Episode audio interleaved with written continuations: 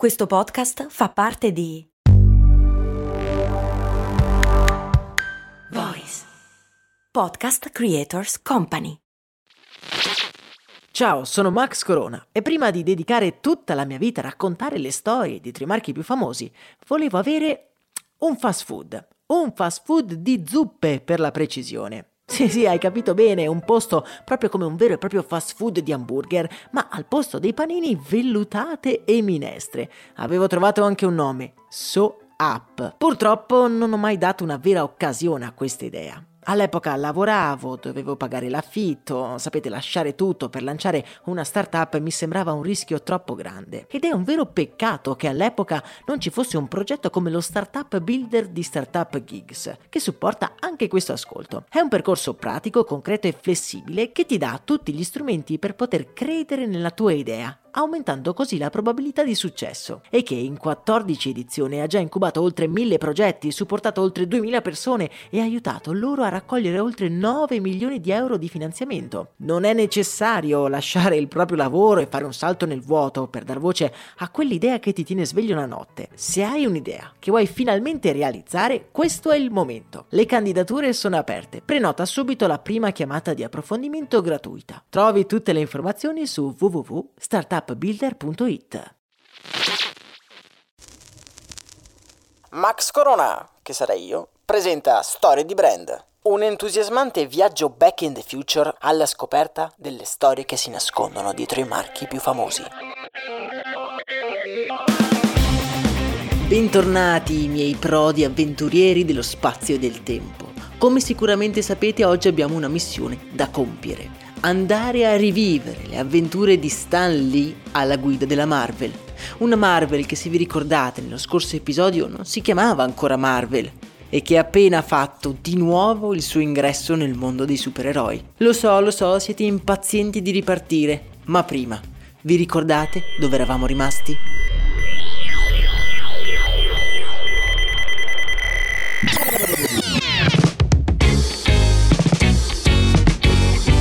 Stanley Lieber lavora all'Astra Comics. Dopo il grande successo della DC con la Justice League, Stan viene incaricato di creare un nuovo gruppo di supereroi. Nascono quindi i Fantastici 4, un fumetto diverso da tutti gli altri. Gli eroi sono persone comuni, con problemi comuni, che abbracciano le proprie debolezze e strizzano l'occhio ad un pubblico adulto. Il mercato dell'epoca è tiranneggiato dalla DC, che se vi ricordate sul finire dello scorso episodio si passa tra le mani il fumetto dei Fantastici 4, domandandosi se fosse necessario necessario preoccuparsi o meno di quella pubblicazione così strana. Come da copione, la DC, l'arrogante leader indiscusso, decide di non preoccuparsene. È una cosa che abbiamo già visto, per esempio con la Kodak. Perché cambiare qualcosa quando sei il leader? Non ha senso.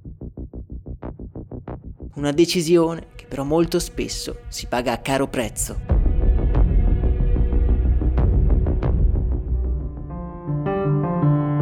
Intanto l'umore di Stan è totalmente cambiato rispetto al recente passato. Lo avevamo lasciato vuoto e senza uno scopo dopo la morte della figlia e con un lavoro che aveva spento la scintilla della sua creatività. Ora invece è fiero e sorridente e comincia addirittura a rispondere pubblicamente alle lettere dei fan dei suoi fumetti in una pagina dedicata in ogni numero. Ed è su queste pagine che Stan dà il meglio di sé. La sua innata empatia con i lettori si rivela un'arma potentissima per creare un senso di cameratismo ed ascolto nei confronti del lettore. Più il tempo passa passa e più queste lettere diventano una sorta di pagina motivazionale per tutti gli appassionati, con tanto di frasi ricorrenti e tormentoni più o meno studiati.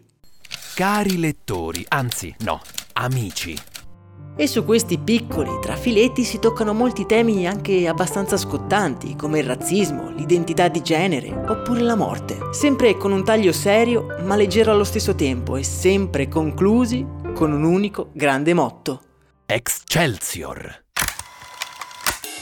Visto il successo dei Fantastici 4, Stan è incaricato dal suo capo Martin Goodman di creare altri supereroi da pubblicare nella raccolta Marvel Comics. All'epoca, infatti, i nuovi personaggi spesso non venivano lanciati con una serie dedicata, ma come comparse in altre raccolte per testarne il potenziale con il pubblico. La Marvel Comics è appunto una di queste raccolte eterogenee di storie prodotte dall'Astra Comics, l'ex Timely Comics. Mi state seguendo, vero? Vabbè, per farla breve, Goodman decide di cambiare il nome di Astra Comics per far passare il concetto che da quel momento in avanti la sua azienda si sarebbe occupata principalmente di fumetti supereroistici. E in fondo erano loro che garantivano i big money. Una mattina il sorridente Stan arriva in ufficio e ad attenderlo c'è un'insegna nuova, un nome destinato a valicare i confini dello Stato e non solo, quella che un tempo era la famosa Timely Comics e che qualcuno aveva conosciuto come Astra Comics, ora aveva appena ottenuto la sua trasformazione finale. È ufficialmente nata la Marvel Comics. Stan, come detto, è pieno di entusiasmo. L'amore per Joanne e per la figlia JC gli riempie il cuore e ora ha anche trovato il modo per far sbocciare quella spinta creativa che non lo faceva dormire la notte. Alla Marvel fa coppia fissa con Jack Kirby, la geniale matita dietro i disegni dei Fantastici 4, e che se vi ricordate aveva anche disegnato Capitan America. I due, come dei soldati scelti, hanno una missione da portare a termine, sfornare altri supereroi. Non importa come, ma devono spremere fino all'ultima goccia di creatività che hanno in corpo, e lo devono fare alla svelta. Chiusi in una stanza, Stan scrive le bozze per trame intergalattiche e delinea personaggi sempre più complessi, mentre Jack cerca di dare vita alle sue idee con il suo tratto secco e deciso. Il primo spunto su cui vogliono lavorare è dato ancora dai Fantastici 4. Il gruppo di personaggi è abbastanza eterogeneo, se vi ricordate, ma la cosa interessante è che il personaggio più amato dai lettori non è il geniale Mr. Fantastic, oppure la bellissima donna invisibile. Il personaggio più amato è la cosa, The Thing, l'unico dei quattro che è perennemente trasformato in un ammasso di roccia, l'unico che ha una debolezza evidente, la grande maledizione del potere, la rappresentazione del pendolo esistenziale tra l'attraente forza e la maledizione che questo comporta. Tutto questo, ricordiamolo, in un fumetto considerato per bambini. Ok, il primo input è questo. Il prossimo personaggio deve essere qualcosa che si combatte, ma che è anche combattuto dalla sua stessa natura. Quando si cerca un'idea creativa, e forse qualcuno di voi che sta ascoltando lo sa in prima persona, il processo è davvero difficile. Si passa in rassegna tutto, tutto quello che si è visto, vissuto o letto, in cerca di quella scintilla, l'idea che crea improvvisamente un nuovo mondo. E mentre Stan è lì che passa in rassegna tutto quello che ha visto, nella sua mente riaffiorano delle immagini di film e di libri. Da una parte mi ha sempre affascinato la figura di Frankenstein, un mostro ma di animo buono. Dall'altra all'epoca ero ossessionato dalla duplice figura della vita umana descritta in Dr. Jekyll e Mr. Hyde. Due nature in un solo essere e un terribile mostro di animo buono. Interessante. Con questi spunti, Stan scrive una bozza della trama del nuovo personaggio e la passa a Jack Kirby, che con un sorriso misto tra l'impaziente e il divertito abbozza un uomo mingherlino che si trasforma in un mostro enorme e ipermuscoloso. La duplice natura umana, l'eterno conflitto ha finalmente preso forma. Come forse avete intuito, lì quel giorno è appena nato l'incredibile Hulk. Che poi, ironia della sorte, quello che diventerà famoso come il mostro verde, in realtà nei primi numeri è grigio. Stan però si accorge subito che in ogni pagina del volume la tonalità di grigio è diversa. Dal secondo numero infatti viene scelto il verde, un colore che a quanto pare non creava problemi alla stampante. L'incredibile Hulk, o Hulk se lo vogliamo pronunciare all'inglese, è il grande mostro buono che sfascia ogni cosa e diventa super popolare non solo tra i bambini, ma anche e soprattutto fra i teenager e gli universitari.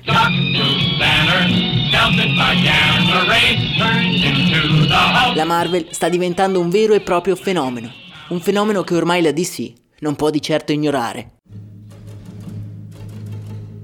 Una moda passeggera, loro non hanno mica Superman tuona il capo redattore della DC. Superman vende ancora 10 volte i fumetti d'avanguardia della Marvel. Qualcosa sta cambiando nella cultura. Superman è il supereroe, è un'istituzione, i bambini lo adorano, ma c'è tutto un altro mercato, un oceano blu inesplorato in cui la Marvel sta navigando indisturbata. Improvvisamente i fumetti della DC erano diventati roba vecchia. La gente voleva cose nuove e noi eravamo pronti a dargliele. Come dicevamo, l'incredibile Hulk è un successo, ma alla Marvel non ci si può certo fermare. I nostri protagonisti sono di nuovo chiusi in una stanza a cercare l'ispirazione per un nuovo fumetto.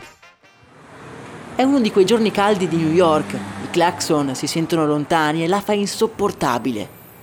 Una mosca entra dalla finestra.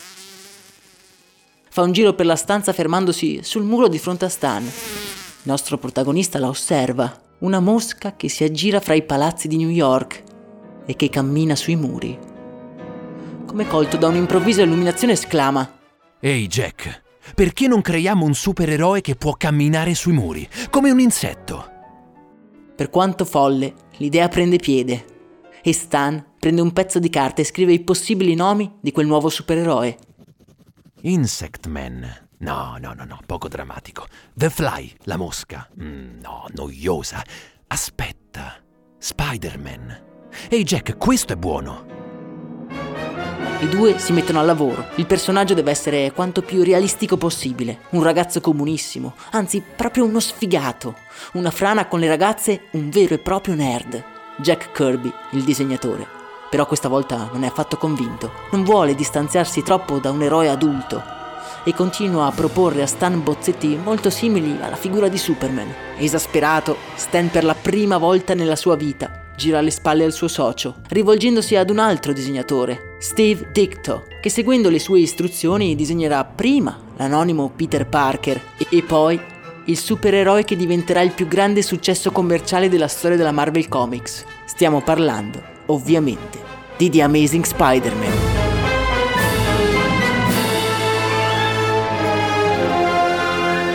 Dopo un'iniziale bocciatura del grande capo Martin Goodman, Spider-Man viene pubblicato in sordina evitando di fare troppa pubblicità ad un personaggio più simile a una barzelletta che ad un vero e proprio supereroe. La risposta del pubblico è però senza precedenti. Spider-Man ha un successo incredibile. In fondo tutti noi siamo un po' come Peter, insicuri, con le nostre paranoie e debolezze. Spider-Man invece è tutto quello che noi vorremmo essere. Agile e forte, ma i cui poteri nascondono sì grandi responsabilità, ma anche enormi problemi.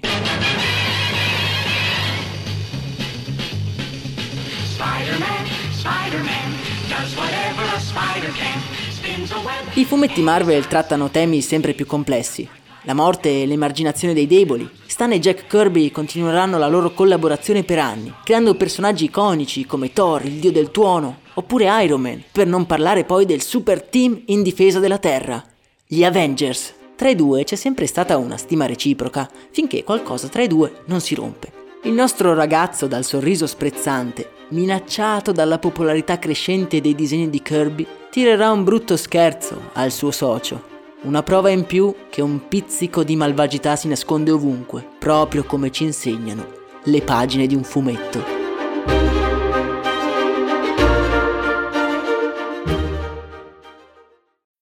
When you need mealtime inspiration, it's worth shopping Kroger, where you'll find over 30,000 mouthwatering choices that excite your inner foodie. And no matter what tasty choice you make, you'll enjoy our everyday low prices, plus extra ways to save, like digital coupons worth over $600 each week. You can also save up to $1 off per gallon at the pump with fuel points. More savings and more inspiring flavors make shopping Kroger worth it every time. Kroger, fresh for everyone. Fuel restrictions apply.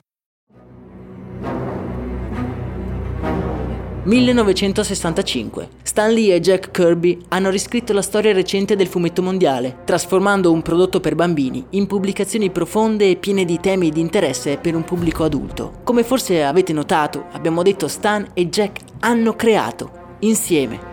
Ma perché insieme? In realtà è Stan che ha creato la trama, i personaggi, lui ha scritto le storie. Perché mai Jack dovrebbe rivendicare una qualsivoglia paternità sull'opera? In fondo lui fa solo tra molte virgolette, i disegni. Il problema sta che con il metodo ideato da Stan, quello che poi verrà definito il metodo Marvel, il disegnatore ha un ruolo attivo nella creazione della trama di ogni singolo numero. Su Brandy, il daily podcast di approfondimento, troverete un episodio proprio sul problema autoriale nel mondo del fumetto e in particolare nel metodo Marvel. Vi lascio il link in descrizione dell'episodio se vi dovesse interessare. Per riassumervi è un tema piuttosto complesso, ma vi basti sapere che il disegnatore Jack Kirby ormai vede Stan come un vero e proprio nemico, che con la sua ombra ingombrante oscura il suo contributo nella creazione dei personaggi. Stan in effetti è ormai diventato lui stesso un personaggio. I suoi messaggi compaiono su tutti i numeri in uscita e la sua influenza e apparente simpatia contagia l'opinione pubblica che lo identifica come l'unico vero artefice del successo dei fumetti Marvel. Jack Kirby, anche lo stesso Steve Dicto, quello che aveva disegnato Spider-Man, contestano per decenni la paternità delle opere di Lee, asserendo anzi la totale malvagità di Stan nell'impossessarsi delle loro storie. Qui è difficile avere un'opinione univoca. Kirby e Lee sono due figure enormi della storia del fumetto. Uno, Kirby, ha creato un'estetica precisa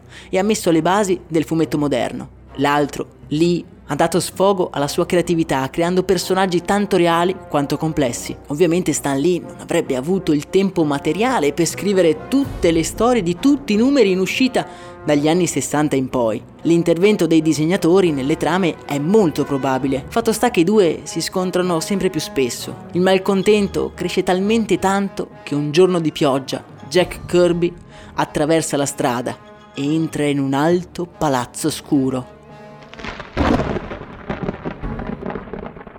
È la sede degli acerrimi rivali della DC. Jack Kirby sta passando al nemico. Chi dice per questioni di soldi, chi dice per divergenze con Stan Lee, Jack Kirby firmerà un contratto di 5 anni con la DC, dove sarà in carica di una serie di fumetti occupandosi di tutto, dall'ideazione dei personaggi ai disegni. Sono anni davvero febbrili. Stan lavora come un matto, ormai è diventato un personaggio pubblico e non perde occasione di scontrarsi con i rivali della DC, capitanati da quel ex amico che gli ha voltato le spalle e proprio come in uno dei loro fumetti, la battaglia sarà spietata e senza esclusione di colpi. I fumetti in quegli anni diventano ufficialmente parte della vita degli americani, ma fin dal dopoguerra le autorità cercheranno di censurarli preoccupati dell'influenza sui bambini americani. È del 1954 infatti il Comic Authority Code, redatto dopo la pubblicazione del testo Seduction of the Innocent, in cui il dottor Verta denuncia la corruzione delle menti dei bambini americani tramite messaggi subliminari presenti nei fumetti. Da quel momento ogni pubblicazione avrebbe dovuto avere l'approvazione dell'ente della censura. Stan, l'uomo che voleva scrivere un grande romanzo americano, non ha mai voluto scrivere storie solo ed esclusivamente per bambini. Spider-Man, per esempio, aveva un target principale di studenti universitari e quindi deve trattare problemi a loro vicini. Nel 1971, divisa in tre numeri di The Amazing Spider-Man, esce una storia il cui nemico principale non è un mutante radioattivo, ma un avversario più subdolo e invisibile, la dipendenza dalla droga. Nella storia l'uomo ragno ha a che fare con l'utilizzo e abuso di sostanze stupefacenti e le immagini sono chiare, nel numero si vedono ragazzi con siringhe e la trama è chiaramente un messaggio di denuncia verso un utilizzo sempre più dilagante di queste sostanze. Come è facile immaginare, il fumetto infrange il Comic Authority Code e non ottiene il bollino per l'approvazione. Stan in quel momento si trova davanti ad un bivio. Pubblicare comunque il fumetto inimicandosi per sempre l'opinione pubblica, oppure edulcorare sia storia che disegni, per renderlo idoneo al codice. Ancora una volta entra in gioco Joanne, ve la ricordate, vero? Quella ragazza con l'incredibile superpotere di vedere l'anima di Stan. Ma tu perché scrivi storie per fumetti? Gli chiede un giorno guardandolo negli occhi. La sua risposta è lì, ed è sempre la stessa. Per lasciare un segno. La storia viene pubblicata senza bollino e fin da subito Stan si accorge di aver fatto la scelta giusta. La Marvel viene elogiata per il suo coraggio e per l'impegno verso un tema così importante. Quell'anno il Comic Authority Code viene cambiato, diventando più permissivo e dando il via ad un movimento culturale che vede nel fumetto una via preferenziale per arrivare alle masse. Stan, ancora una volta, effettivamente aveva lasciato un segno. Negli anni successivi la proprietà della Marvel passa per molte mani, avendo sempre al centro due figure, ovviamente Stan Lee e Martin Goodman. il proprietario della Timely Comics, che lascerà in mano proprio a Stan la direzione di tutto nel 1975. Anno che segna anche il grande ritorno a casa del figliol prodigo Jack Kirby, il re dei disegnatori di fumetti. Dopo cinque anni prolifici alla guida creativa della DC, torna a casa, convinto da uno Stan che però non gli perdonerà mai di aver combattuto contro di lui. Da quel momento gli anni passano veloci, Stan è sempre più un personaggio pubblico e la Marvel, che è diventata grazie alle sue produzioni mature il leader di un settore, purtroppo sta arrivando a un punto critico. Le linee narrative dei vari fumetti hanno formato quello che verrà poi definito l'universo Marvel, una sorta di mondo parallelo in cui tutti i supereroi possono interagire gli uni con gli altri, in un sottile equilibrio tra poteri e nemici credibili. E il successo della Marvel arriva al suo apice all'inizio degli anni 90, quando c'è un vero e proprio boom nella vendita di fumetti. Il successo apparente di vendite però nasconde una vera e propria voragine organizzativa, aggravata da passaggi di proprietà più o meno leciti che mettono in difficoltà quello che è diventato a tutti gli effetti un colosso dell'editoria. Comincia così una sfrenata corsa al guadagno, in cui i fumetti giocano un ruolo sempre più marginale. Action figure, carte collezionabili e soprattutto film diventano argomenti principali per tenere in piedi la baracca. Ora, parlando di film, dobbiamo aprire però una parentesi perché la Marvel, nella sua folle storia aziendale di vendite inaspettate e crisi inspiegabili, è riuscita a creare una vera e propria rivoluzione nella settima arte, essendo l'artefice di un progetto ormai impossibile da replicare.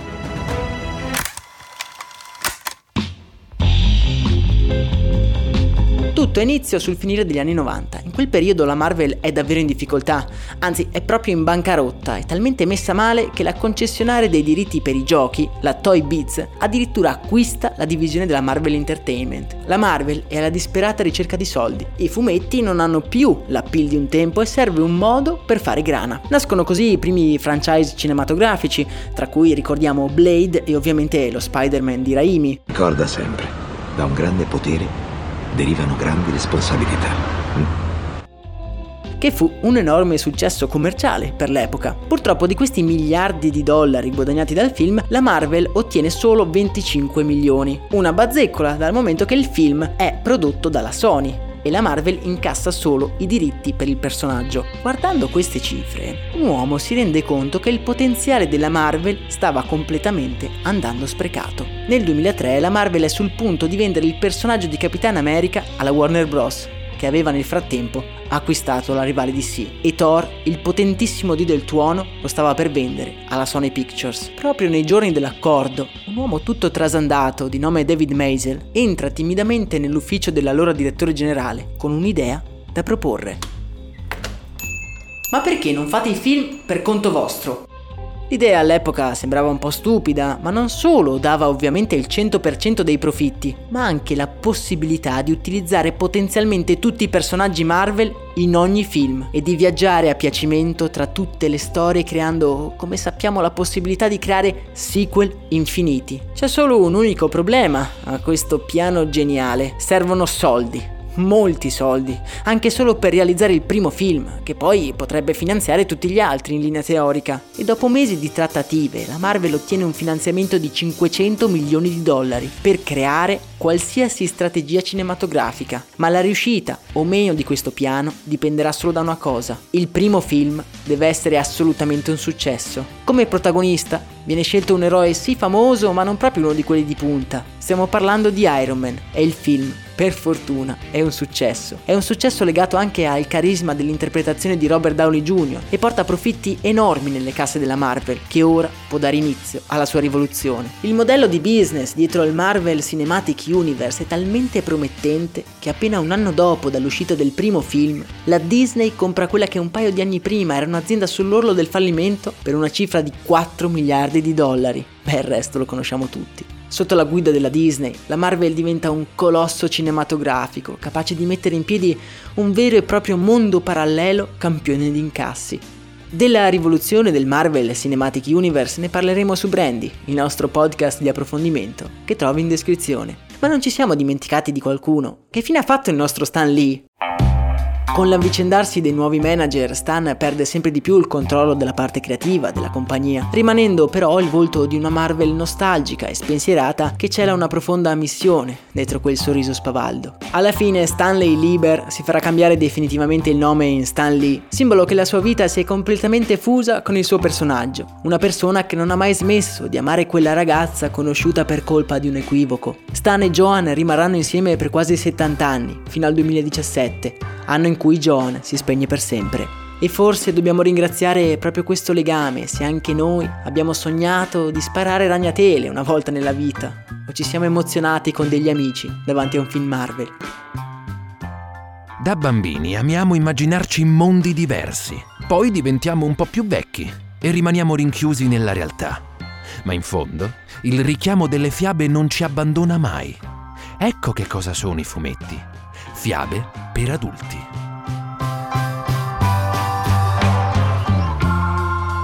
E con queste parole di Stan Lee, interpretate dal nostro Matteo Vitelli, il nostro viaggio alla scoperta della Marvel finisce qui. Un viaggio pieno di colpi di scena che ci porta in un presente in cui ogni tre mesi esce una produzione Marvel. Ah, e ovviamente se siete appassionati di cinema non potete non seguire il podcast di Matteo, il ragazzo che ci ha seguito fin qui nel nostro viaggio. Si chiama La storia del cinema, un luogo in cui Matteo ripercorre i protagonisti e i punti essenziali della settima arte. Il link come sempre lo trovate nella descrizione di questo episodio. Vi ricordo inoltre che sui canali social di Storie di Brand troverete altre succulente curiosità e sul podcast Brandy invece ogni mattina vi sveglio con una curiosità. Mi farebbe molto piacere se decideste di passarmi a trovare. Per ora invece un saluto e un abbraccio. Io sono Max Corona e questo ovviamente è Storie di Brand. I was tempted.